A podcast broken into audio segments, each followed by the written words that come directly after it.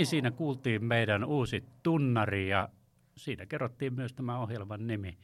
Podcastin nimi eli Viikkoraati, mutta Viikkoraati on tietenkin vanha tuttu, mutta nyt se on ihan uudenlainen. Vanhana elementtinä täällä olen minä, eli Eero Leppänen, verkkotuottaja Lapin kansasta ja kukas toinen täällä on? Me olen Laitis Jaakko. Olenhan me ennenkin ollut täällä kertaalleen, uutena vakijäsenenä. Niin, sä olit viimeksi vieraana ja nyt sä oot sitten vakijuontajana. Miltä nyt tuntuu ensimmäisen podcastin alussa? Kyllä se jännittää ja toisaalta kiehtoo, että kun tuli tehtyä näitä podcastihommia viime vuonna, niin siitä jäi vähän nälkä päälle, mutta sitten nyt siitä on ollut taukoa ja vähän asetukset muuttunut, niin mukava semmoinen kihelmöivä jännitys, ettei aivan itsestäänselvyytenä ota. Hyvä. Ja siitä äh, Populappa-podcastista hän, äh, minä sut pongasinkin, että, että, että niin kun tunsin sut kyllä aiemminkin, mutta tuota, huomasin, että jätkähän osaa, osaa puhua radio, paitsi laulaa, niin myös osaa puhua. Ja nyt sitten ollaan täällä ja, ja tässä lähetyksessä tulee ensimmäinen sun viikkoraadin pitkä haastattelukin. Joko me kerrotaan, että ketä sä haastattelet? No, pidetään vielä vähän aikaa jännitystä, vaikka se varmaan lukee jossakin infoissa, mutta saa vähän draaman kaarta. Kyllä. Äh, sen verran voidaan sanoa, että, että se on ku- kulttuuriaihe. Äh, voisi sanoa, että ehkä me käsitellään kulttuurien podcastissa pikkusen enemmän kuin mitä aikaisemmin, jolloin oltiin tiukasti aika, aika kovissa uutisissa. Niin ää, nyt meillä on myös, myös kulttuuriaiheita ja tällä kertaa tämä haastattelu liittyy siihen. Mitäs muuta osioita meillä on? Meillä on kohta aloitetaan tämä normi viikkoraati osio, jossa kumpikin meistä on tuonut kaksi ajankohtaista uutisaihetta, jotka Lapin kansan sivulta tai muualta Lapista on, on löytynyt ja raaditaan ne sitten kahdestaan ää, ja sitten meillä on tämä, tämä toinen osuus, jossa on tämmöinen syventävä keskustelu ja se aihe kerrotaan sitten myöhemmin. Viikkoraati.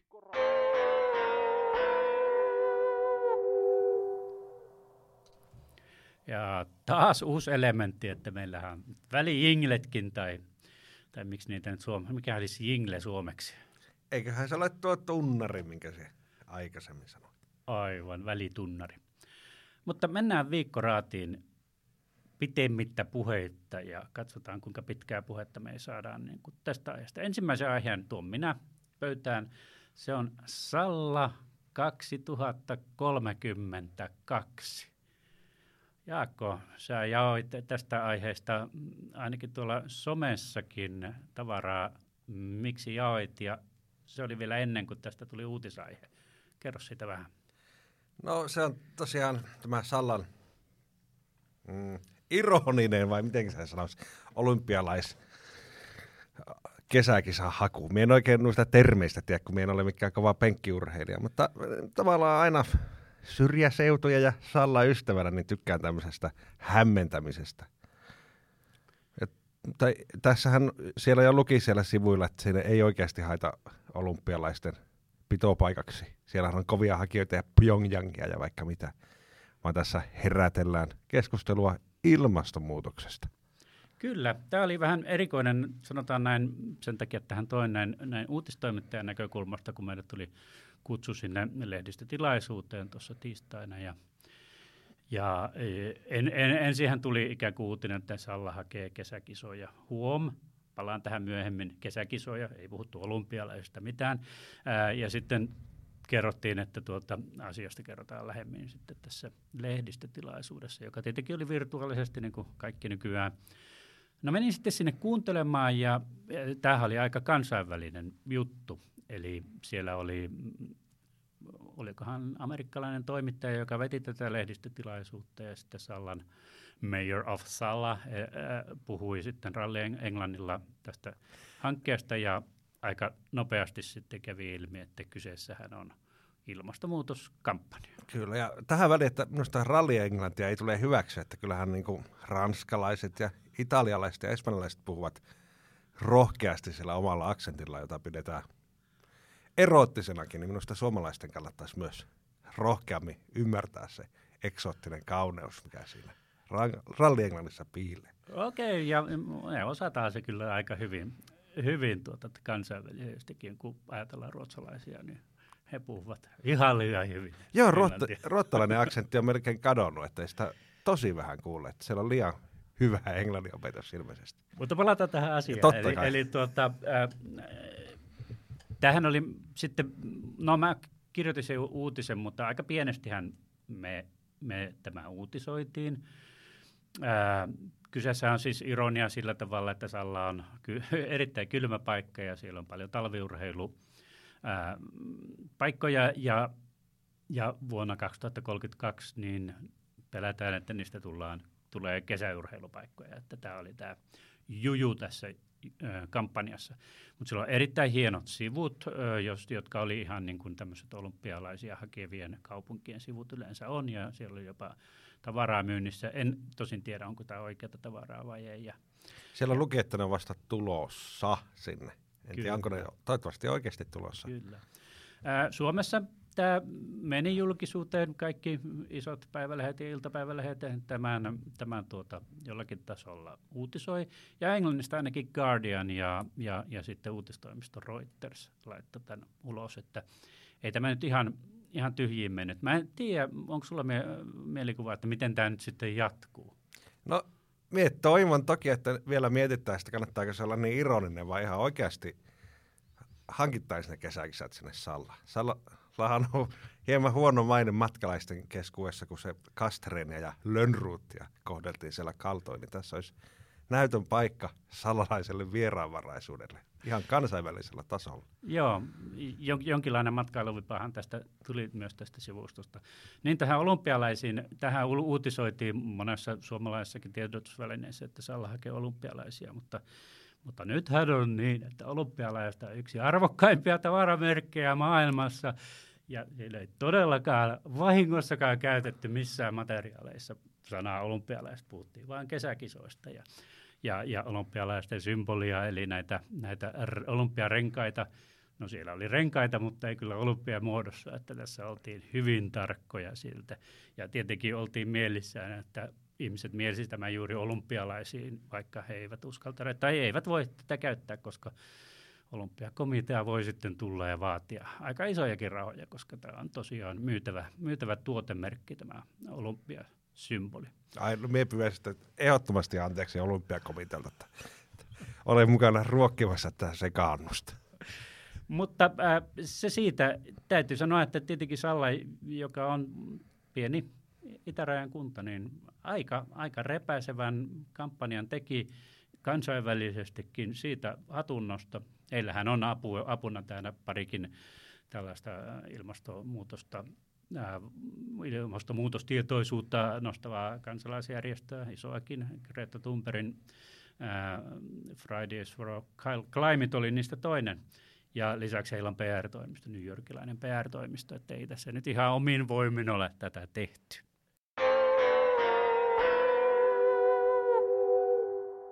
Viikko Raati. Mennään seuraavaan aiheeseen ja otetaan vaikka tuo Skabma Govat, alkuperäiskansojen elokuvafestivaali tänä viikonloppuna tuolla Inarissa. Mie en ole ikinä päässyt siellä enkä jäisi Idjassa käymään. Toivoin, kun muutin tänne Rovaniemelle, että olisi pienempi välimatka logistisesti helpompi mennä, mutta tulipa tämä kulkutauti. Mutta nyt Skapman kovat on virtuaalisesti. Mie varmaan sitten aikataulujeni mukaan päivystelen tietokoneen äärellä ja katselen sieltä elokuvia. Kattelin ohjelmaa, niin ei mulla ollut oikein hajuakaan niistä elokuvista, mutta luotaan, että ne on hyvin kuratoitu ja opin uutta ja altistuu uudelle. Joo, sehän on hyvin laadukas festivaali ja, ja, ja, ja aika pitkään jo järjestetty. Mitäs tämä muuten järjestellään samalla lailla kuin Sodankylän elokuvafestivaalit viime kesänä vai minkälainen järjestely? Pääseekö sinne ilmaiseksi? Pitääkö jotain maksaa? Kyllä siellä oli maksuja, mutta ne näytti aika kohtuulliselta alle kympin lippua. Lippua näytti olevan niin. Eikä siellä parit leffat tule katsottua. On pal- niin paljon katsonut jo kaikki Netflixit kuiviin, että se menee semmoiseksi scrollaukseksi nykyään, kun yrittää pitää elokuvailta, että tunti menee, kun etsii sieltä katsomista ja sitten jaks- ei jaksa enää katsoa mitään elokuvaa. Joo, joo, tämähän on jo se, että, että siihen se lailu menee nykyään enemmän aikaa kuin katsomiseen. Skabmagovathan on, on viikkoa ennen kuin saamelaisten kansallispäivä, joka on muistaakseni, älkää nyt minua hirttäkö, jos olen väärässä, niin ensi viikon lauantaina. Skambagovadissa olen itse käynyt kerran, ja siellähän on, niin kun, siellä on loistavia elokuvia ja loistavia keskusteluja, ihan niin kuin Sodankylässäkin, ää, mutta siellä on yksi, yksi asia, ja se on pakkanen. Jos Sodankylässä on tuota, sääsket ja keskiön aurinko, niin siellä on yleensä aina vaan hirveä pakkanen. Ja silloin kun mä olin siellä, niin taisi olla 30-40 astetta ja niitä elokuvia katsotaan ihan oikeasti ulkona ja sellaisessa lumilinnassa, lumi, lumi, lumiseinää vastaan ainakin silloin kun mä olin siellä. Ja kyllä sille kylmä oli, mutta tunnelma on lämmin, niin kuin näissä aiheissa tavataan sanoa. Aivan. Muistan, kun oli viimeksi Sodiksessa, niin siellä oli ihmiset jo valittelivat, että se oli paisunut niin isoksi ja joka paikka oli liian suuret jonot, niin veikkaamme tässä kammakuvaatissa ei ole näitä ongelmia ihan jo vaan noiden vastaan potkivien ilmastolosuhteiden takia, että siinä ihan joka jamppa löyväkkä. Kyllä sillä kuule on todella paljon porukkaa, että, että tuota, tämä on tämä tämmöisen pohjoinen yhteistyö, kun se tulee Ruotsista ja, ja varsinkin Norjasta myös paljon porukkaa. Ja sitten kun alkuperäiskansat ovat sellainen niin ikään kuin iso yhteisö, tai iso ja iso, mutta yhteisö kuitenkin maailmanlaajuisesti, niin siellä on sitten Australian originaaleja ja, ja, ja inu, inuitteja ää, tuolta Kanadasta ja muualta, että se on hyvin, hyvin hieno kansainvälinen meininki.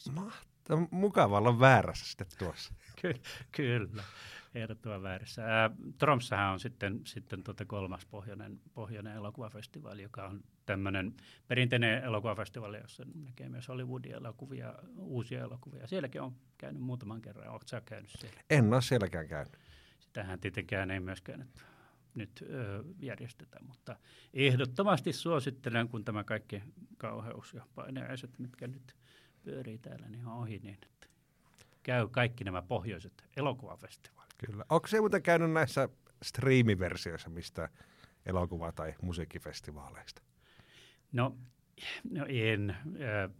Katselin Tiina Lymin haastattelua eilen telkkarissa ja hän sanoi oivallisesti näistä striimauksista vähän toisessa, toisessa aiheessa, että, että kullekin mediumille on oma op, op, optimaalinen esittämismuoto ja jos esimerkiksi teatteria striimataan, niin siinä se optimaalinen esittämismuoto, eli livenä esittäminen menee vähän hukkaan.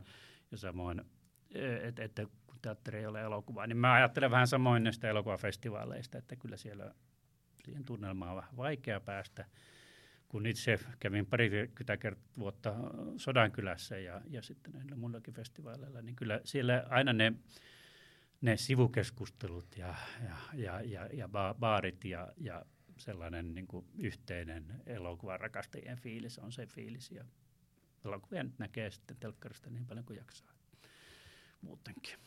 Mutta toivon, että on väärässä. Siis Sodankylässä oli esimerkiksi tämmöinen festivaalibaarityyppinen ö, yhteisöllinen tapahtuma verkossa myös. Ja käsittääkseni sekin toimii ihan hyvin, mutta en, en ollut siellä paikalla. Näinhän se on. Ja nyt optimaaliset vaihtoehdot on otettu pois, niin pitää sitä keksiä jotakin muuta. Ja näin se menee. Näin se menee vielä tämän vuoden ajan ja sitten, sitten päästään uuteen normaaliin, mikä se sitten onkaan. Koputan puuta. Joo, sulla siinä on aika paljon tietenkin, niin kun, mm. kun et ole päässyt kiertämään. Taisit muuten kiertää tosi paljon, oliko yli sata konserttia vuodessa? No 70 keikkaa vuodessa ollut ennen tätä kulkutautia. Niin nyt on ollut kyllä tosi hiljainen kesä. Ky- kyllä, kyllä varmasti. Hei, siitä tullaan seuraavaan aiheeseen, joka mun tuoma todella suosittu juttu oli, oli meidän sivuilla tällä viikolla tämmöinen, no se oli puffi-juttu Ylen dokkarisarjasta, joka kertoo Lappiin muuttavista ihmisistä. Siinä taisi olla, oliko kolme vai neljä, niin kun, siinä oli pariskuntaa ja yksinäisiä ihmisiä, jotka on muuttaneet Lappiin. Ja heitä sitten seurataan vuoden, vuoden ajan noin vuoden ajan. Ää, kymmenosaisessa sarjassa, joka alkaa helmikuun 20. päivä, jos tai suurin piirtein silloin. Ää, itsekin olet paluu muuttaja tänne Lappiin. Miksi sinä muuten tulit takaisin? No, kun on täältä kotoisin, niin tänne on aina kaivannut. Ja sitten tavallaan etsinyt jotakin syytä tai tekosyytä päästä takaisin. Ja sitten itse asiassa tuo Harri Kuusjärvi, tunnarin tekijä, hän muutti minua ennen ja sillä muuttamisellaan paljasti sen, että se ei ole ihan mikään semmoinen skifi-fantasia-haave se Lappiin muuttava ihan tehtävissä. Ja sitten samoihin aikoihin aukesi tuo erikoiskirjastohoitajan sijaisuus Rovaniemen musiikkirjastolla ja se oli vähän niin kuin ainoa porvarillinen työ, ja tämmöinen laulaja voisi hakea, kun mulla se kirjastohoitajan paperit olemassa. Niin sitten minä näin siinä tilaisuuden tulla ja hain menemään ja pääsin ja muutin. Ja jäin tänne sitten, että eipä mulla tarvetta ole enää muualle mennä. Koitko olevasi osa trendiä? No, koin, että me koen, että me aloittanut trendi. Kyllähän nyt on ollut tosi paljon juttuja näistä keskuksista pois muuttaneista tyypeistä. Niin. Mutta kyllähän se maailman megatrendi on se, että ihmiset pakkautuu keskuksiin. Että vaikka sehän on vanha vitsi, että se ei ole uutinen, jos koira puree miestä, vaan se on, että jos mies puree koiraa. Että. Kyllä, mutta itse asiassa me ollaan Lapin kanssa tehty näistä muuttoasioista aika paljon juttuja ja on olemassa kyllä tilastojenkin todistamana trendi, että Lappi on nyt muutettu enemmän kuin viime vuonna kuin, kuin pitkiin aikoihin. Ja, ja Helsinkihän oli jopa niin kuin menettäjä tässä, ei nyt absoluuttisesti, koska sin, mutta, mutta sieltä muutettiin enemmän kuin sinne muutettiin. Ää, tosi, toki Helsinki, Helsingin alue yhä kasvoi, mutta tuota, se, se oli häviäjä tässä, tässä kuntien välisessä muutossa. No siellä on ollut varmaan entistäkin kurjempaa nyt, kun on ollut nämä rajoitukset ja kulkutaudit päällä. Täällähän pystyy kuitenkin puuhailemaan ja tuo, mullakin se huhtikuun meni pilkkiessä. Siinä saattoi nähdä kavereita turvallisen välimatkan päässä ja mikäpä sen mukavampaa ajankulua. Itse kun on näitä meidän juttuja seurannut ja uusikin juttu on kohta tulossa niin tuota, tänne Lappiin muuttajista ihmistä, niin he äh, menevät tiettyyn profiiliin, jotka on tässä Ylen dokkarisarjassakin he ovat aika nuoria ja, ja sellaisia, niin kuin, jotka tosiaan itsekin sanoit, niin arvo, arvostavat tällaisia niin kuin, ä, ulkoilu- ja luontoelämyksiä ja mahdollisuuksia, mitä täällä Lapissa on. Ja, ja tuota, kaikki he eivät ole paluumuuttajia, osa, osa on niin kuin ihan muualta kotoisin ja, ja Lapista sitten haaveilevat tässä yleensarjassa nyt on, on yksi, yksi ihminen, joka tulee sitten tänne, tänne tuota, sesonkitoihin matkailubisnekseen ja sitten tietenkin törmää tähän seinään, kun, kun korona lopettaa kaikki. Että mielenkiintoinen sarja ja, ja kannattaa myös Lapin kanssa seurata tämän jutun ää, yhteydessä tuolla meidän verkkosivuilla on muuten linkit sitten kaikkiin näihin meidänkin, meidänkin mainitsemiin juttuihin, että kannattaa niitä selata. Kyllä ja huomasinpa mukava homma siinä, että siinä oli käytetty Otto Mikkolan musiikkia. Kyllä. Että paljon on TV-hommissa käytetty niitä katalogimusiikkia, otettu joku pankista vaan jotakin ran, random musiikkia ja lävästy sinne, niin mukavaa, kun käytetään oikeita säveltäjiä ja laittaa oikeita musiikkia. Ja hyvältähän se kuulosti, niin kuin Otto Mikkola hommat monesti. Kyllä, ja Otto Mikkola jakso on myös Papulappi podcast-sarjassa. Meiltä löytyy sekin ja linkki jo löytyy tämän jutun yhteydestä. Mutta äh, joo, nuoria ihmisiä muuttaa Lappia ja sehän on aina, aina hy- hyvä merkki. En tiedä, onko tämä nyt niin kuin kovin pitkä, pitkällinen ää, trendi vai, vai ei, mutta kyllä tämä Rovaniemi on minusta ainakin muuttunut sinä aikana, kun minä olen täällä. Minähän taas taas tuota, täytyy sekin mainita, niin vähän niin kuin trendiä vastaan. Olen muuttanut Lapista pois. Sä olet vastavirtaa nousevaa lohi. no, melkein. Äh, olen, tosin liityn tähän toisenlaiseen trendiin, eli tämmöiseen monipaikkaisuuteen, eli, eli tuota, asun kahdessa paikassa, että asun tuolla Pirkanmaalla, mikä sinullekin on tuttu, asun Nokiolla puolet ajasta ja sitten täällä Rovaniemellä yhäkin puolet ajasta. Pystytkö tekemään muuten töitä junassa? No tota, VR-nettihän on surullisen kuuluisa, joten voin sanoa, että enpä oikeastaan. Että tuota, mun, mun hommissa tarvitaan aika toimiva netti joka sekunti. Ja sitä nyt ei siellä junassa välttämättä aina ole. Mutta kyllä nekin on parantunut, täytyy sanoa. Joo. En tee töitä junassa. Joo, on siellä hiuksia revitty joskus apuraha-anomuksia läheteltäisiin, voi netti meidän toimii. Kyllä, kyllä. Terveisiä tässä vähän VRlle. Mutta olette parantaneet juoksua, ne ei sinne mitään. Viikko Raati.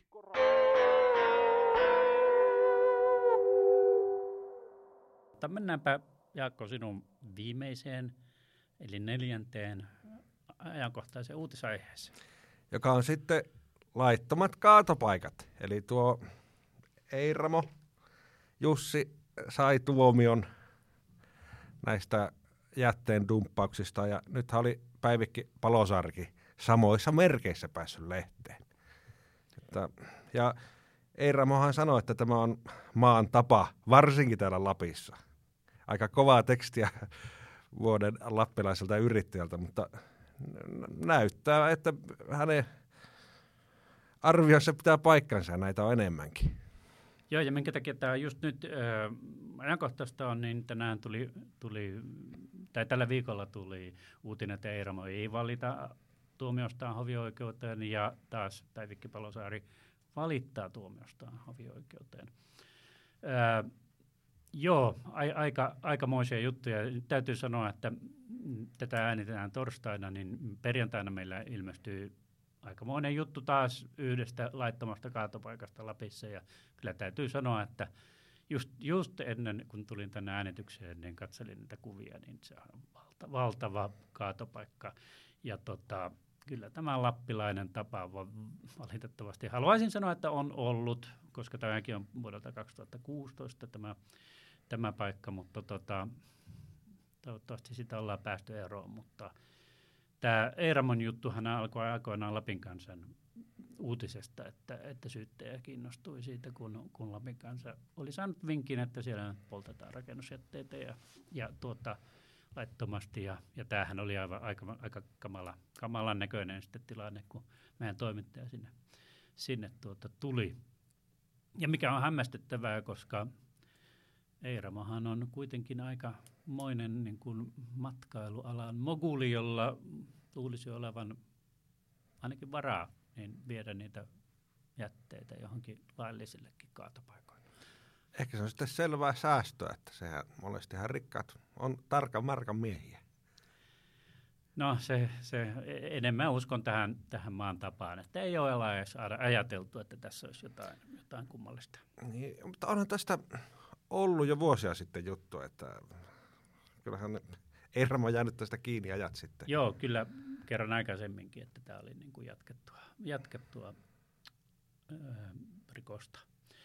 Ää, Tuosta Eeramosta täytyy sanoa, että, että on se käsittämätöntä nämä lasiiklut, ää, kuinka ne on maailmalla tunnettuja. Ja jopa niin kuin kerran törmäsin singaporelaiseen nuoren pariin, oliko Taimaassa, ja tota, kun hän juteltiin ja kuuli, että me ollaan Lapista, niin ää, nämä Eeraman lasi-iklut olivat se asia, minkä hän Lapista tiesivät, ja se olivat heidän paketlistillään, eli he ehdottomasti halusivat niin kuin matkustaa näihin lasi-ikluihin ää, ennen kuin tuota, lopettavat matkustelemisen, ja, ja ja tämä on tämä yksi ainut valokuva, joka yhäkin kiertää tuolla maailmalla, joka on aiheuttanut tämmöisen boomin ja varmaan niin kuin aikamoisen lisään tänne Eeramon bisneksiin ilmaista mainosta. Kyllä, ja Eeramonhan on suuri taiteen tukija. Tiedän, että monelle taidehenkilölle on hankala suhtautua näihin jätteen dumppausuutisiin, koska Eeramo on pidetty kuitenkin tässä suhteessa hyvänä tyyppinä, että tukee paikallistakin taiteen tekemistä. Toisaalta löytyy taustalla sitten näitä kaikkia liettualaisia työntekijöitä, joilla järkyttävän pienet palkat. Että yhteen ihmiseen voi mahtua hyvää ja huonoa. No kyllä, tähän filosofiseen päätelmään ehkä, ehkä voidaan lopettaa tämä viikkoraati, viikkoraati-osuus ja siirtyä seuraavaan osuuteen. Sen verran voi sanoa, että jos haluatte jotakin asiaa käsiteltävän, niin meille voi, voi kirjoittaa vaikkapa eero.leppanen at lapinkansa.fi no, otamme myös toivomuksia vastaan, eikö? Joo vai.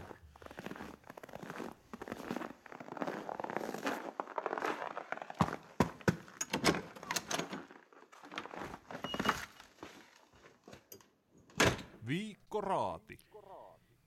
Ja seuraava ja melkeinpä viimeinen aiheemme, johon liittyy toi ti, ti, tiisaamaamme haastattelukin eli Tommi Liimatta Rovaniemellä.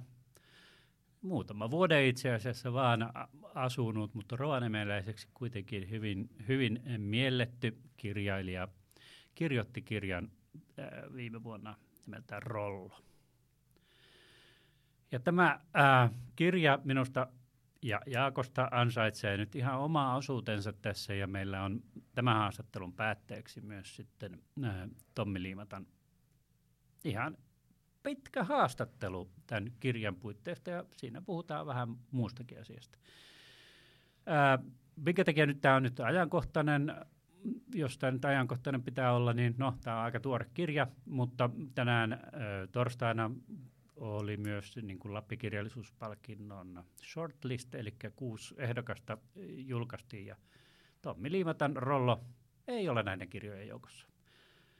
Tommi, vähän odotin, että rollo olisi ollut myös Finlandia-palkinto ehdokkaiden joukossa, niin kuin oli edellinen kirja Jeppis, ellen väärin muista, mutta ei se sielläkään ollut. Mutta tämä on aivan loistava kirja, joka ainakin kaikkien rovaniemeläisten ja ainakin kaikkien korkealovaaralaisten ja ainakin kaikkien niin kuin 90-luvun alu, alussa täällä olleiden ihmisten kannattaa ehdottomasti lukea. Tämä on hurja romaani, onko se yli 700 sivua pitkä. Itse kuuntelin sen, se oli 24 tuntia. Jaakko, aloita nyt tästä kirjasta. Mitä sä tykkäsit Tommi Liimatan rollosta? Noin. No, tuohan oli aivan mahtava kirja. Se on hienoa, suurta kirjallisuutta, aivan upeaa kieltä. Sitten me on aivan täysin niin kuin jääviä aseeton tuo edessä, koska se on samoja huudeja, eli Korkelovaaraa, missä minäkin olen nuoruuden viettänyt, selvitään nuoruutta Korkelovaarassa. Pari vuotta vanhempia tyyppejä siinä seikkailee.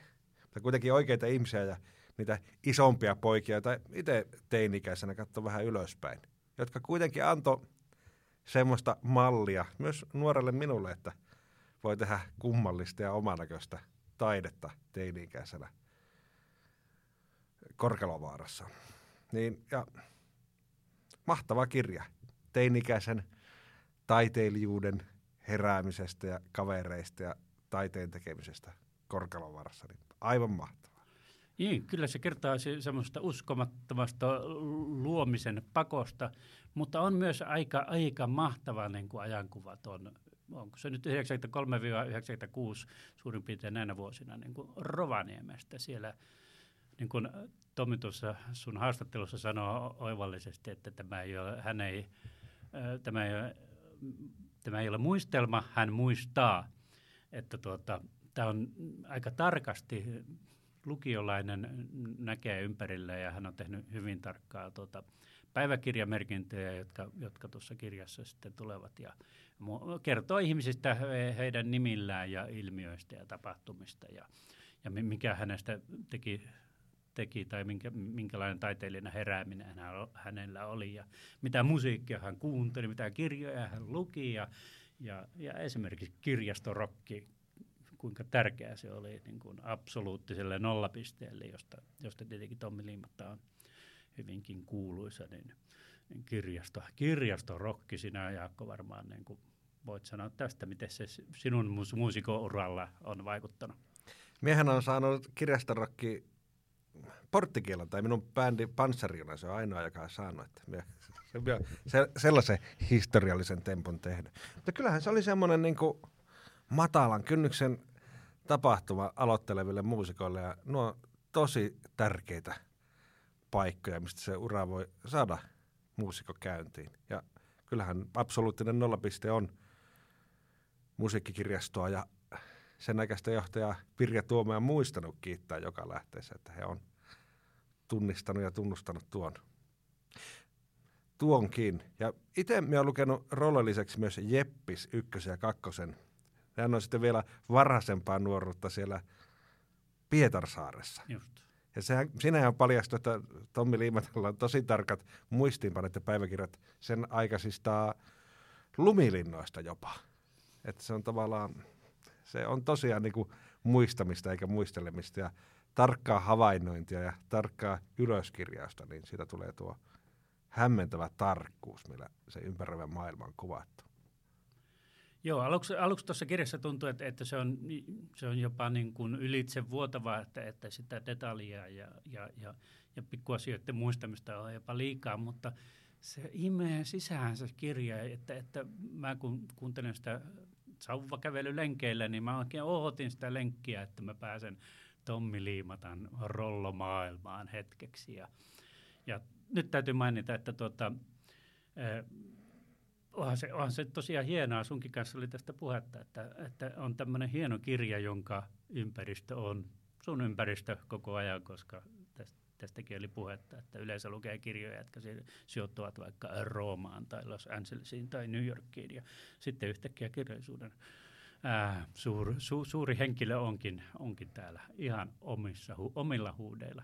Itsekin asun tuolla Uittomiehen tiellä ja joka päivä kun mä sitä lähden, niin Tommi Liimatan tyttöystävä asui Uittomiehen tiellä, että missähän noista taloista hän sitten asuukin. Että, että jä, jä, jännä tämmöinenkin niin kuin, ää, ominaisuus tässä kirjassa. Itse aloin lukemaan sitä poikani suosituksesta.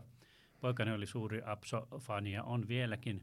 Ja, tota, ja ollaan paljon, paljon tuota Konstan kanssa tästä kirjasta luettu ja absoluuttinen nollapiste soi meillä kotona, kun, kun hän asui vielä kotona, niin aika paljon ja, ja nyt kun käyn hänen luonaan kylässä tuolla Nokialla, asun aivan naapurissa siellä, niin, niin kyllä siellä absoluuttinen nollapiste vieläkin soi, että tämä on kyllä merkittävä kirja. Poikani on hyvin nuoren, taitti asua Sodankylässä silloin, kun 90-luvun alussa, kun tämä, mihin tämä kirja sijoittuu.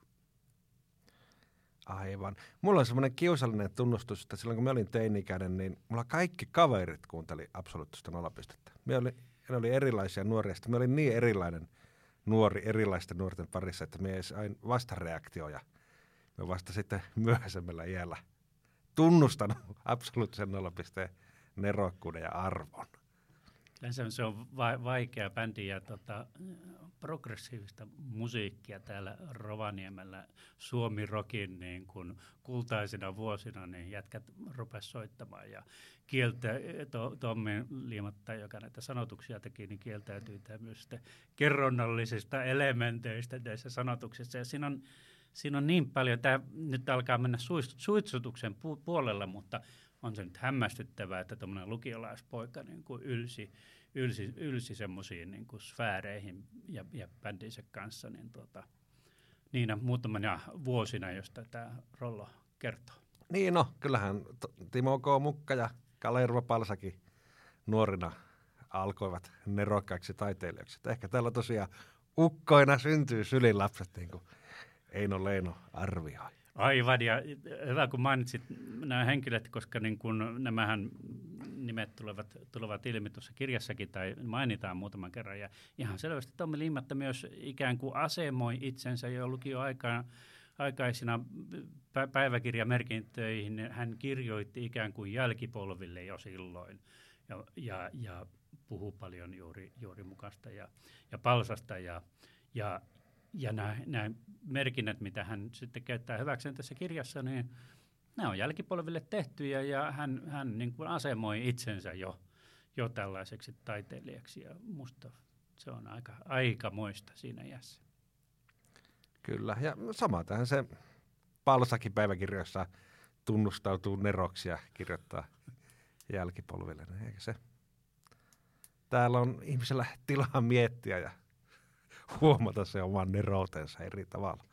No mites sinäkin teet näitä sanoituksia parasta aikaakin ilmeisesti aika paljon. Koitko mitään niin kuin, tällaista taiteilijaa veljeyttä, kun luit näitä Tommi Liimatan ää, kertomuksia hänen, hänen, hänen sanoittamisestaan YMS? No kyllä, kyllä ja ei. Onhan Tommi Liimata tosi erilainen niin kuin, sanottaja ja tekijä kuin mie. Mutta toisaalta vähän niin kuin kaikki sanottajat on erilaisia. Ja, mutta se luova työ on kuitenkin samanlaista, en tiedä selvä. mitä tuo selvensi tai hämärsi, mutta Niin. näin se menee. Se on aina tosi kiinnostava lukea erilaisia. Tai taiteilijalle tekee hyvää lukea, kuinka erilaisia tapoja tehdä onkaan. Kuinka erilaisia muut on. Joo, ää, tästä Rovaniemen kuvasta voidaan vähän, kuinka monta vuotta sä asuit poissa tältä Rovaniemeltä? Mie 2008 muutin Helsinkiin. Eli 11 apauttia ralla. Joo. Ja tämä juttu, tämä kirja kertoo sieltä tosiaan sieltä 90-luvun alu, alusta ja, ja, ja tota, sitten hän 90-luvun puolenvälin jälkeen Tommi Liimatta muuttaa Tampereelle ja ää, ei ole sen jälkeen Rovaniemellä asunut, mutta sanoit, että hän on tulossa käymään täällä kirjastossa esi- esiintymään tai puhumaan tai miten se olikaan? Aivan, minulla on hyvä tieto lähteä tänne kirjastoon. Niin Tommin piti tulla itse asiassa jo nyt viime vuonna keväällä, mutta tuli tuo kulkutauti homma, niin se jouduttiin perumaan. Mutta nyt se on, mitä minä juttelin Markon kanssa, niin se on tulossa nyt maaliskuussa. Kannattaa tarkistaa eikä luottaa minut.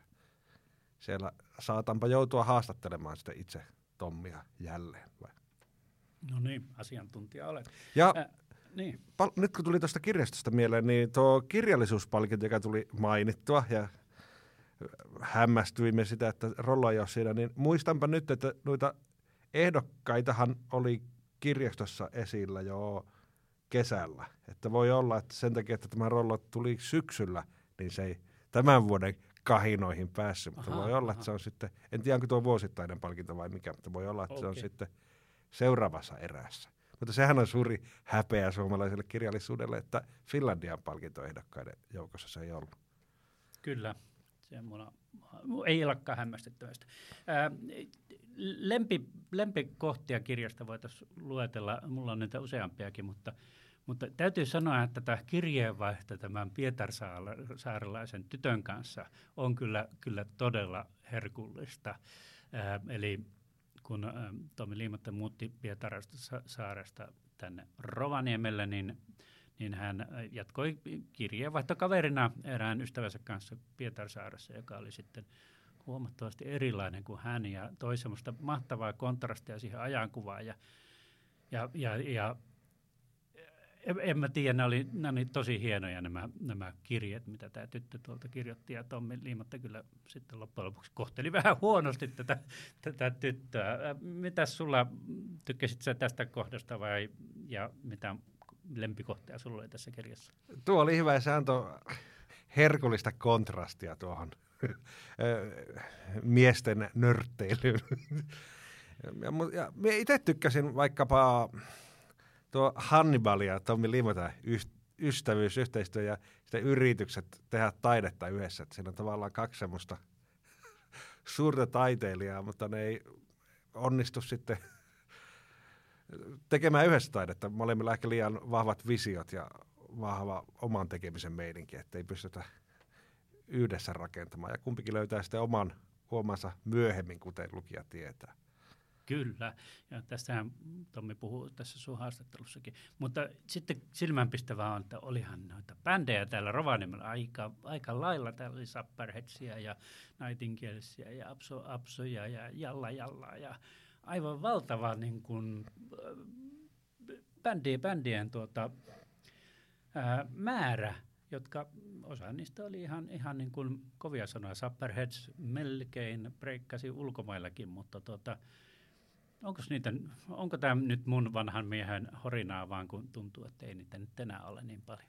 Tuota, tuo on se tuhannen taalan kysymys, jota itsekin miettinyt, että toivoo, että itse on vaan niin, itsekin on niin vanha kääkkä, ettei tajua mitä nuoriso puuhaa, ja että tuolla tapahtuu mahtavaa taidetta, musiikkia ja luovuutta. Mutta se on, nykyään on myös niinku uusia viihteen ja uusia itseilmaisumuotoja, että meillä Totta. voi olla, että nuoret tekee meemejä ja TikTok-videoita eikä soita bändeissä, mikä itsestä tuntuu surulliselta, mutta en, se on ehkä itseilmaisun kanavat muuttuu ja ehkä se siihen aikaan vanhoista kääkistä ei ollut kiva, että nuoret so- soittaa rockibändissä, mutta itse muusikkona toivon, että musiikki eläisi ja kehittyisi ja nuoretkin sen löytäisi. Kyllähän siinä musiikilla on annettavaa. Joo, siinähän sitten jossain vaiheessa toi Tivolin, Tivolin merkitys Lapin tavastiana niin nousee, nousee myös tuossa kirjassa, että, että sit Tivolia ennen täällä ei ollut oikein keikkapaikkoja, mutta nythän niitä ei ole sitä vertaakaan. Tivoli o- oli ja meni jo aikoja sitten. Missä täällä Lapissa nykyään edes kuulee elävää musiikkia, jos ei festareita ota lukuun? Inarin papanassa. Kyllähän Rovaniemellä on hyvin, Rovaniemeltä puuttuu nimenomaan tuommoinen Tivolin kokoinen, että täällä näkee noita hyviä pikkubändejä, marginaalisia, joissa se kiinnostavin homma suomalaisessa musiikkiskenessä tapahtuu. Kyllähän ne täällä seikkailee ja peippailee. Ja sitten on noita tosiaan niin kuin isoja massatapahtumia, mutta ehkä se joku välimuoto siinä marginaalia massakulttuurin välistä, välistä puuttuu, mutta se vähän niin kuin on katoamassa muutenkin se keskiluokka musiikkibisneksestä ja ylipäänsä kaikesta. No me ollaan kummatkin ylistetty nyt tota, tota rolloa ja, ja osaat sä asettaa sitä, niin kuin, kun se ei ole oikein romaani, eikä se, eikä se ole ehkä sit autofiktiotakaan. Mitä, mitä, mitä se on? Eikö se, ei ole, se ei ole muistelma, koska... Sehän on muistamista niin kuin Niin. tämä... Kyllä minä sanoisin kuitenkin mu- muistelmaksi tätä. Mutta siitähän voi kiistellä ja sehän on hauskaa olla eri mieltä ja tavallaan vastakkaisille mielipiteille löytyy hyvät perustelut, niin tämäkin on tämmöinen kysymys, joka ei ehkä aivan äkkiä tyhjene. Toinen kirja, jota alo, aloin lukemaan tässä tuon sivussa, sehän, sekin on mun, mun pojan suosituksesta, on tämä Knausgaardin taisteluni, joka on sitten, tämä oli 700 sivua, niin siinä saa, taitaa, kun koko kirjasarja lukee, olla tuhansia sivuja. Ja no siinä on jotain samanlaista, mennään hyvin, hyvin kauas menneisyydessä, hyvin pikkutarkasti kerrotaan asioita, mutta että, että se on kyllä ehkä selkeästi kuitenkin romaani ja tämä on, tämä on tämmöinen mm, muistaminen. Että ihan, ihan autofiktiota ei Tommi Liimatta, ei ole äh, Suomen Knausgaard. Ja Knausgårdilla on niitä huikeita esseitä siellä välissä. Joo, Ni, niitä ei ole tässä rollossa. Ja sehän ei mene niin kuin ajallisen lineaarisesti, että se on enemmän semmoista. kyllä siinä keikutaan niin kuin aikamoisilla ai- aikatasoilla. Rollohan on jatko-osa Jeppiksille, että kyllä siitä tulee niin kuin yli tuhat sivua jo pituutta ja tuohan on vielä myös jatkumassa. Että tuo on monella tapaa erilainen kuin Knausgård, mutta varmaan niin kuin, ei aivan siitä suotta tullut Knausgårdin mainituksi tässä. niin. Ja ehkä, ehkä mulla niin kuin henkilökohtaisesti jostain syystä on, luen aika paljon, vähän miesten kirjoittamia teoksia. Miehistähän sanotaan, että miehet lukevat yleensä ainoastaan miesten kirjoittamia kirjoja, ja mulla on ollut vähän päinvastoin, mutta nyt, nyt tämä Liimatta ja Knausgård on, on tuonut niin kuin tämän miehen, miehen kokemuksen nyt mulle, mulle tuota luettavaksi, ja onhan se, onhan se eh, kiehtovaa, kiehtovaa kyllä sekin, että tota, sitä mä mietin, että nyt kun näitä Lappi-kirjallisuuspalkinnossakin on monta Lappi-aiheista ja Lappiin sijoittuvaa romaania on historiallista ja, ja sotaromaania ja, ja sitten ihan vähän niin kuin fantasiaa ja, ja vaikka mitä. Ja, ja niin mä voitaisiin jatkossakin aina silloin tällöin lukasta joku Lappi, Lappiin liittyvä romaani. Niitäkin voi meille, meille suositella ja tota, voitaisiin siitä sitten jutella. Ja mikä vaikka soittauttaa myös aina kirjailijalle niin kuin nyt teemme seuraavaksi. Onko sulla, haluatko jotenkin ää, esitellä tämän seuraavana? Tommi Liima tähän haastattelu.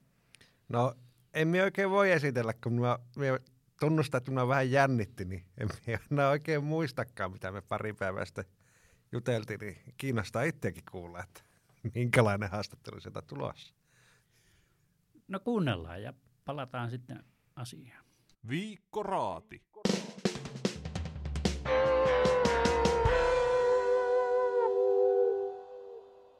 Tervetuloa näin uusitun viikko raatiohjelma vieraaksi Tommi Liima. Kiitos, kiitos. No, sä olet helpottanut suomalaisten korona-arkea monella tapaa, kun on tullut nyt rollokirja ja suuri serkkuteoria podcastia ja herttomiesten sinkku. Onko tuossa kaikki, mitä on viime vuonna tullut vai unohtuko joku?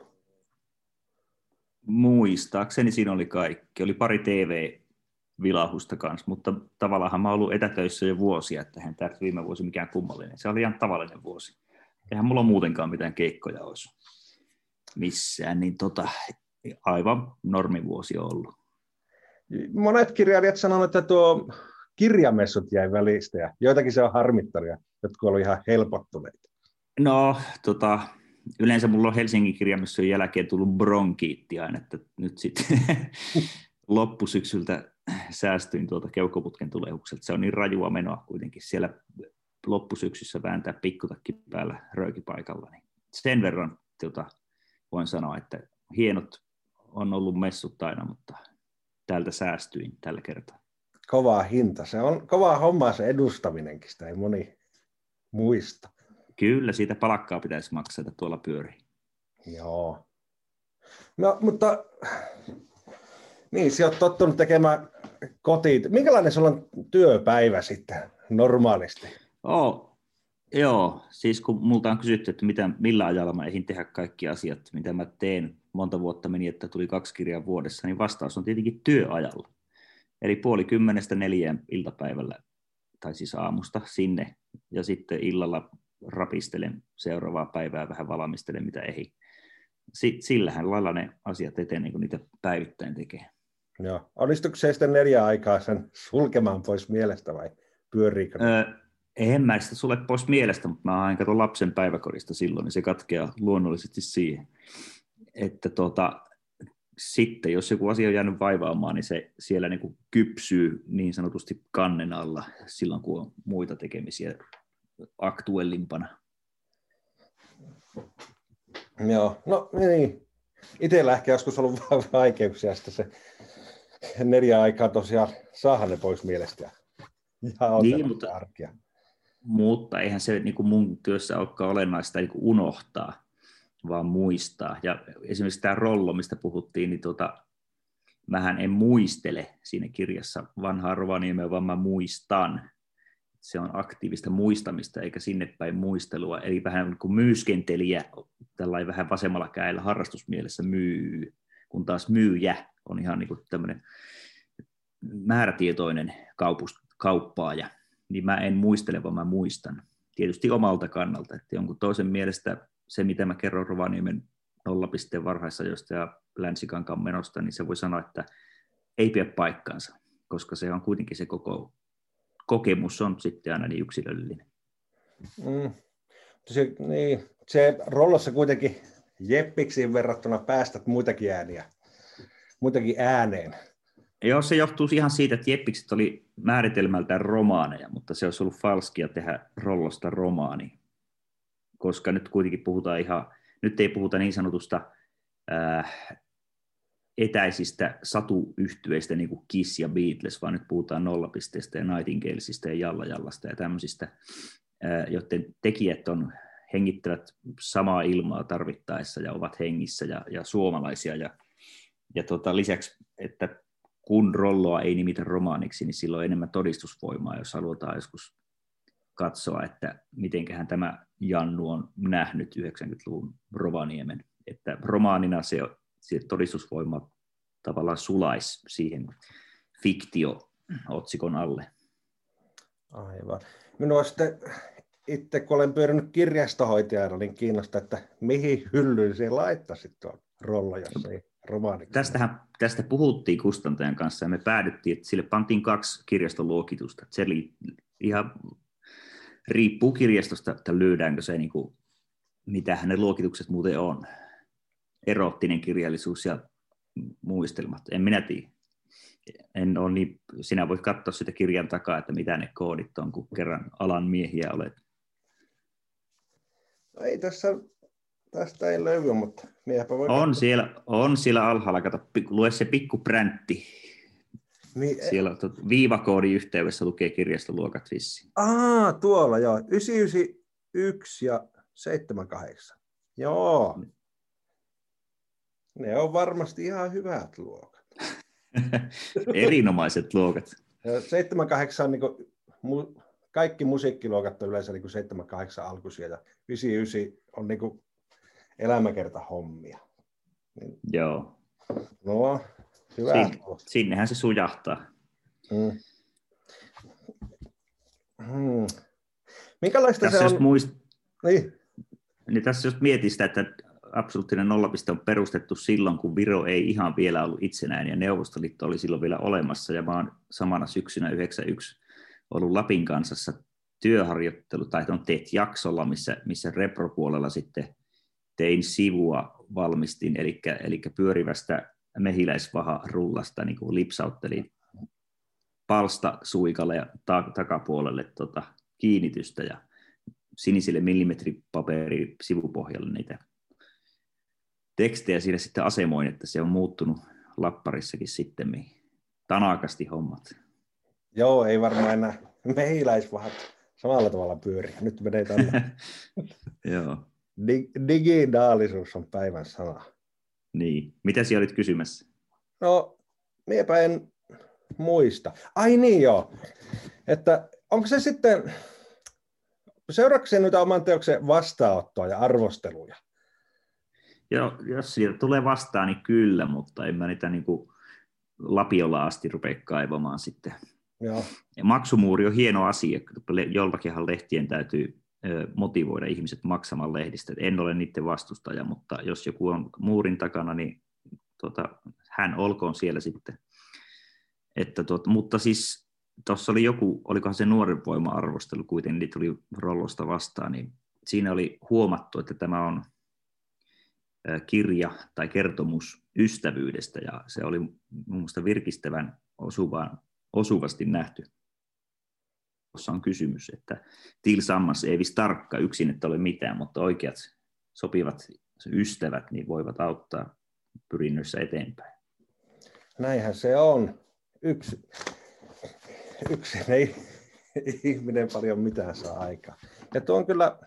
Niin, se on niin se on niin pienestä kiinni, kun me oltaisiin saatettu ihan hyvin muuttaa Ounasrinteelle, missä käytiin katsoa kämppää 90, ja sitten, sitten kun muutettiin Länsikankalle Näädän polulle, niin tota, mullehan soitti rehtori sieltä Korkelovaaran yläasteelta, millekäs luokalle mä haluan. Oho. Mä sanoin, että no vaikka, vaikka A-luokalle, kun mä oon ollut A-luokalla Pietarsaaressa, ja A-luokallahan siellä oli sitten Otsala ja Lääkkölä ja Kettunen ja Stark, ja sitten, no kyllähän rinnakkaisluokilta tuli Jannu ja sitten Tutus, mutta tämä oli niin näin pienestä kiinni, että, että tota, osuin sitten. Joo. Mitä se arvelet, jos olisi joutunut sellaiseen ympäristöön, missä ei kerta kaikkiaan olisi löytynyt minkälaisia hengenheimolaisia, niin olisiko se yksin tehnyt taidetta vai olisiko se? Mähän piirsin sarjakuvia ja tein kasettiäänityksiä ihan, ihan soloartistinakin, niin tota, totta kai mä nyt olisin sitä tehnyt. Bändi ei ehkä voi olla, että se musiikki olisi jäänyt sitten, bändi olisi jäänyt perustamatta. Kyllähän niitä mulla oli seitsemän kappaletta ainakin ollut Pietarsaissa 80-luvun puolella kasettibändejä, mutta kyllä. mutta kyllä mä nyt jotain olisin tehnyt yksinkin. Mm. Ja tuo oli hauska minusta tuossa rollassa myös se, kun te Hannibalin kanssa, Hannu kanssa yrititte tehdä jotakin, ja se tavallaan huomasi, että se karjutui johonkin semmoisen, että molemmat oli aika vahvan visioisia taiteilijoita. Että... Joo, siis jossain suhteessa oltiin liian samanlaisia, jossain suhteessa äh, liian erilaisia, mutta Hannuhan oli loistava niin kuin ideo ja niin kuin mun Uhka Pietarsaissa sarjakuviin vaikka. että se oli silloin kasiluokalla merkittävä siinä, ja sitten, että nämä videohommat alako niin ensimmäisen vuoden ajan niin tehtiin yhdessä elokuvia, mutta siinä oli vähän se, että kumpi tässä nyt on ohjaaja. Ja 14-15-vuotiaana niin siinä on tahtojen kohtaaminen, niin sitten näitä kala, miekat kalahtelivat toisiinsa, mutta kyllä meillä hauskaa oli joka tapauksessa myös.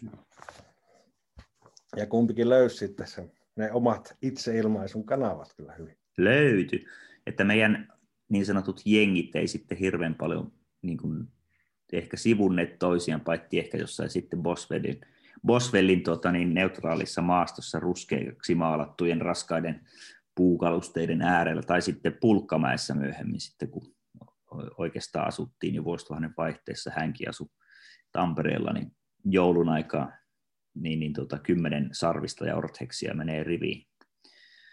Kymmenen jälkeen illalla Tottorakalle pulukkailemaan. Niin. Että Aivan. tavallaan mun Rovaniemi-suhde niin kun sai toisenlaisen sävyn sitten poismuuton jälkeen. Niin, niin. Miten se muuten, pidätkö se itseäsi enempi rovaniemeläisenä vai jeppisläisenä vai tamperelaisena vai onko sulla jotakin tämmöistä? Mulla on, ollut aina, mulla on ollut aina se, että mä pidän itseäni sinä, missä mä edellisen kerran asuin. Eli Pietarsaaressa, Pietarsaaressa asuessa mä aina kehuin, että mä oon tervolalainen, kun mä olin syntynyt siellä Tervolassa ja no Kemin sairaalassa. Ja sitten Rovaniemelle muutettua mä kehuin, että mä oon Pietarsaarelainen, että ettehän tätä Lapissa mitään tiedä, kun meillä oli sentään kuule ruottalaisia suuri osa kuule asukkaista ja meillä oli meri. Ja sitten mä muutin Tampereelle, niin sitten mä esiinnyin rovaniemeläisenä ja nyt mä oon 11 vuotta kohtaus kuin Helsingissä, niin Tampereella. Mä asuin 14 vuotta, niin se on kaupunki, jonka keskusta mä tunnen paremmin kuin minkään kaupungin keskustan luultavasti. Aivan, eli Mansen rokkariksi identifioidut sitten. Niin tässä, tässä onkin mielenkiintoinen juttu, että mä pois muuttaessa mä olin ollut olin yhtä tamperelainen kuin Juise Leskinen oli vuonna 1984, mutta siitä huolimatta Tampereella minua ei pidetty minään niin kuin tamperelaisrokkarina. Niin, ehkä se sitten ollut riittävän mä olin alipainoinen enkä te, saanut kultalevyjä levytyksillä ja kai se näillä asiat kato vaikuttaa. Mm, vaikuttaa että... Jos tapa, tuli mieleen, että joissakin arvosteluissa on puhuttu, että tästä, että sä oot noiden tuotannon lisäksi tehnyt kokonaistaideteosta Tommi Liimatta. Niin miten se itse suhtaudut tämmöiseen? Tunnustatko vai etkä? vai onko se syntynyt sivutuotteena? Niin, no, mullahan on vähintään kaksi romaania, joita ei voi väittää, joiden ei voi väittää sivuavan mun elämää, eli Rautanaula ja, ja Saaret kuin sisaret, jotka on enemmänkin tuommoisia arvoitus- tai jännitysromaaneja. Eli semmoisia teoksia on vähän niin kuin pakko tönästä tuotantoon, jotta se ei näyttäisi siltä, että liimatta kirjoittaa itsestään tuota, niin, niin vain hiukan verho, verhotusti. Mutta totta kai, jos mä oon 1800 sivua nyt Jeppisten ja Rollon yhteydessä julkaissut oman elämäni liittyviä asioita vielä piinallisesti kuukausi kuukaudelta luvuissa, niin se voi näyttää siltä. Mutta tämmöinen kokonaistaideteos nimeltä Liimatta ajatus oli ehkä mielessä joskus ysiluokalla tai lukiossa, mutta se nyt johtuu tämmöisestä kasvavan ihmisen luontaisesta itsekeskeisyydestä. Kyllähän mulla oli tavoite kuitenkin löytää jotain muuta sanottavaa kuin se, mitä tapahtuu mun kirjoituspöydällä ja mun joka päiväisessä elämässä. Aivan. Ja onko tuo jotenkin, mulle tuli mieleen, että tuo on vähän niin kuin lappilainen homma, että kun Palsa ja Reitari ja Mukka, niin niistä on kasvanut myös tuommoisia niin tuotannon lisäksi elämää suurempia hahmoja. Niin, tuo... tai Leaksom lisäksi, että, Kyllä. ja että siis kaikki oli, on ollut monitaiteisia tyyppejä, että jostain syystä Lapissa, niin ei se ole mikään ihmeellinen juttu, että tekee musaa, kuvaa, sanaa, videoita, että se on niin luonnollista, eikä siinä ole mitään kummallista, mutta sitten täällä joutuu aina kulttuurin moniottelija. Mä en ole kulttuurin moniottelija, mä oon kulttuurin showpainija että kun, siis kaikki tuommoiset lajit, nehän voi opetella, että miten leikataan videoita, mikä on tämä suojaviiva, miksi sitä ei, saa, ei kannata ylittää kuvaamisessa. Piirtämisen tekniikat voi opetella, maalaamisen voi opetella, kaikki nämä tekniikat voi opetella. Sitten on kyse siitä, että mihin formaattiin sen kulloisenkin idean panee. Sitten vaan valitaan se laji, mikä sitä palvelee parhaiten. Okei, tämä on viisi. Selvä, tehdään viisi. Kyllä. Ja varmaan moni myös sanonut, moni, moni taiteilija sanonut, että ne tosi paljon ruokkii toisia, että sitä luovuttaa ei tarvitse yhteen paikkaan kaikkeen. Niin, no miksi mä jättäisin tekemättä jotain, jos on, on sitten tuota, joku toinen kanava. kanava. Voihan ne ottaa vuosiakin, että tämä, tämä, tämä juttu on nyt niin orpo, että tämä ei, ole, tämä ei mahu minnekään. Tätä ei vitti laittaa sarjakuvaa, ei mahu romaani. Ootellaanpa vaan, kyllä se vielä löytää paikkansa. Ja jos se ei löyä, niin ei se maailmakaan siihen kaiju. Minun, edes minun maailmani. Kyllä. Niin, mie, niin tuossa Sunbackilla haastattelussahan se kerroit, että vaikka tämä Jeppistä se olet yrittänyt aikaisemmin kirjoittaa ja se ei ole lähtenyt ja se on ollut reilusti vuosia tauolla ja se on löytynyt se. Niin, ei sitä kannata puristaa sitä mailaa, että pitää keksiä jotain muuta siihen tilalle. Että sehän olisi hirveitä, jos istuisi yhden ja ainoan kässärin kanssa vuosia. Sitten tehdään jotain muuta välillä. Onneksi on ollut sellainen tilanne, että on voinut jättää jotain syrjää, mikä ei lähde liikkeelle heti. Mm. Niin kyllähän näissä taiteilija-elämäkerroissa on niitäkin, että tyypit joutuu väkisellä vääntämään jonkun kirjan, vaikka ei ollenkaan ole Kyllä sitä itsekin on joutunut väkisin vääntämään ihan, ihan, tota,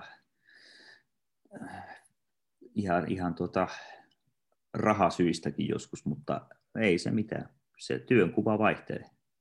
Joo, ja kyllä kaikki joutuu välillä työkseen tekemään jotakin. Näin on. Näin. Mutta niin. Ai niin, palataanpa vielä tuohon rolloon. Mie kysyn semmoisesta, jotkut maininnut sitä, että se on tosi niin kuin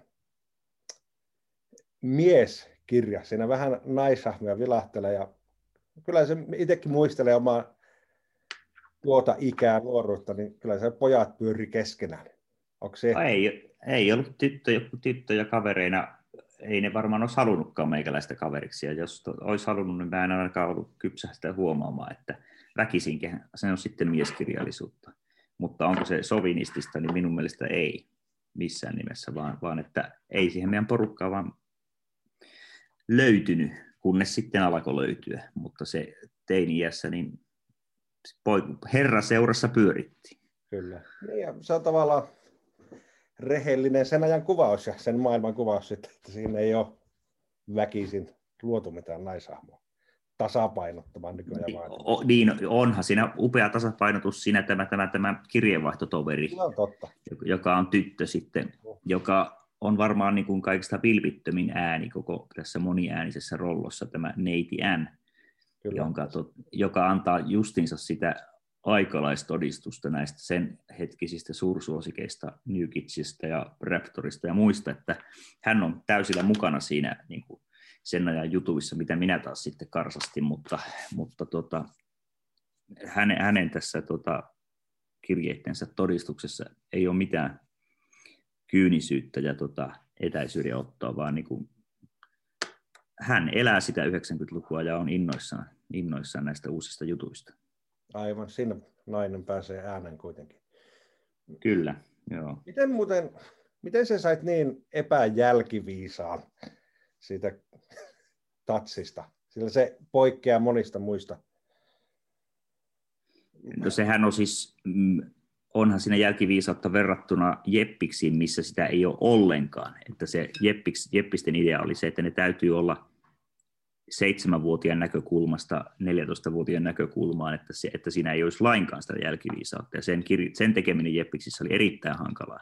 Piti kirjoittaa tavallaan niin kuin tyhmemmin kuin osas.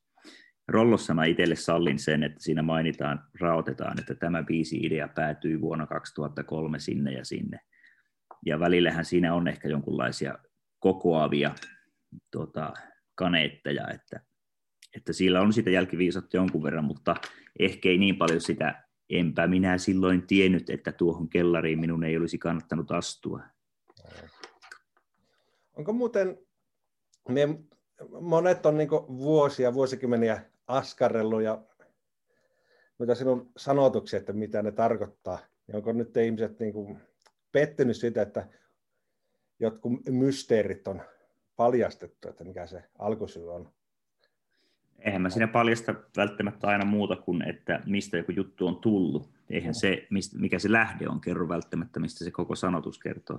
Mutta tietysti se, tot, no okei, ehkä se tuli koskemaan tämä tietty selkokielisyys äh, ihanne vasta simpukkamppelia sitten, eli rollokauden jälkeen, mutta, mutta koska mä olin kuullut aika ja, ja tota, Lucy in the Sky with Diamonds. Mitä ihmeellistä siinä on verrattuna nollapisteen varhaisiin sanotuksiin? Se on samaa tavaraa. Ihmiset hyväksyy Lucy in the Sky with Diamonds, mutta ihmetteli meitä. Ja tavallaan ei myös välttämättä ekojen levyjemme kohdalla jengi huomannut sitä, että nämä on niin musiikkivideomaisesti leikattuja, nopeita vaihtoja, lyhyitä kuvia, taas leikkaus, taas leikkaus. Niinhän musavideokin tehtiin. Tosin 90-luvun alussa sitä leikkauksia oli paljon vähemmän kuin nykyisissä musavideossa, mutta kyllä se MTVn osasto 91 oli kuitenkin jo sitä, että leikkaus, leikkaus, leikkaus. Eli se on musiikkivideo metodi siirrettynä sanotusmetodiin. Yhtenä syynä se, että mä en kyennyt kirjoittamaan tarinoita, ja toinen syy se, että halusin kaikki hyvät jutut biiseihin. Toisin kuin Ismo Alanko, että kill your darlings, että jos joku juttu on liian hyvä, niin pistä se, jätät pois, niin mä en suinkaan jättänyt pois, vaan mä lusikoin biisit pullolleen, että koko ajan on niin kuin parasta meininkiä. Aivan. Ja eikäpä ne siitä tyhjene varmaan ne sanotukset kuulijalle. Niin, ja, ja sitten kuitenkin se, että sehän riittää, että ää, jos se tuntuu hyvältä, niin sitten se on sitä. E, eihän se sen vakavampaa tarvitse olla vastaanottajallekaan. Niinpä. Mutta nyt, nyt tämä lähti liikkeelle, mutta pitää lopetella, kun mulla on mm. niin aikaa. Mutta sanopa, niin, mitä, mitä sulla on tulossa nyt? Onko sulla Manse rollon jatkoksi? Sen nimi on Markka-aika. Se, se, koska se päättyy vuoden 01 loppuun, eli valuutta vaihtuu ja kertoo samalla Tampereen ensimmäisten vuosien köyhyydestä. Et, mutta se ei tule nyt, tämän vuoden syksyllä tulee romaani nimeltä Hautajaiskengät ja ensi vuodesta en ole ihan varma, että se tulee varmaan 23 sitten tämä, tämä Markka-aika. Joo. Mutta, mutta jos mun pitää jos mun yhteen kuvaan pitää tiivistää Rovaniemen lama-aika, niin se on se, kun Ruokasen kadulla oli todella pitkä jono tehdasasuun, missä toppatakki kanssa jonotti katsomaan Simo Salmista.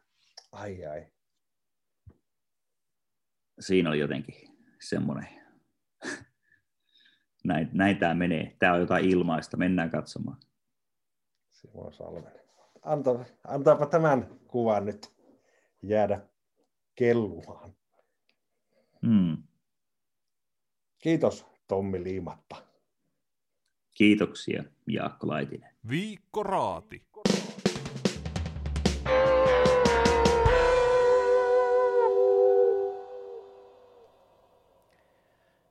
siinä oli valtaisan kiinnostava Tommi Liimatta haastattelu ja on aika varmaan vähän lopetella tätä ensimmäistä viikkoraatia. Tosi mahtavaa oli Jaakko Loistavaa, että olet tässä mukana. Kiitoksia. Mukava olla back in business, niin kuin Amerikoissa sanotaan, podcasti hommissakin. Kiitos kutsusta Eero.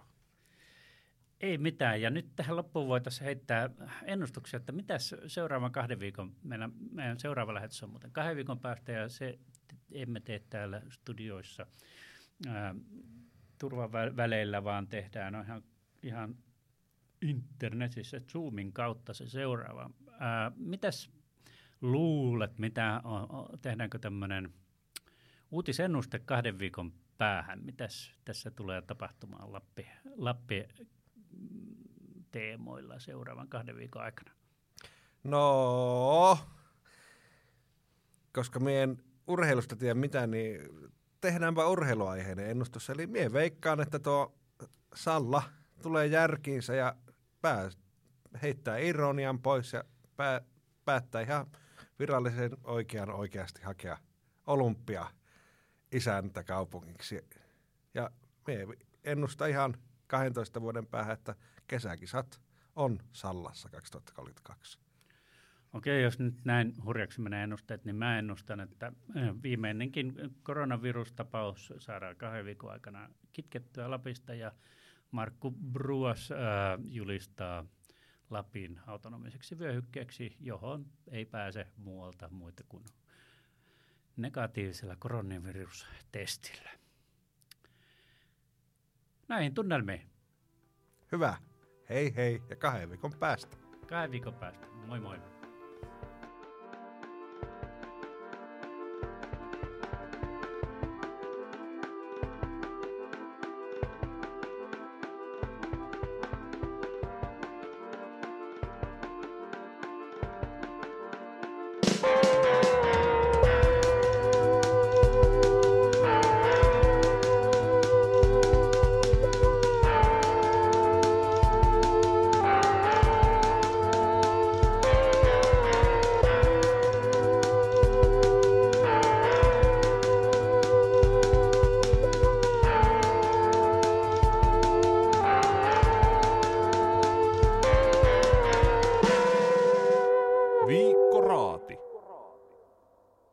Kansa on osa Kaleva Mediaa.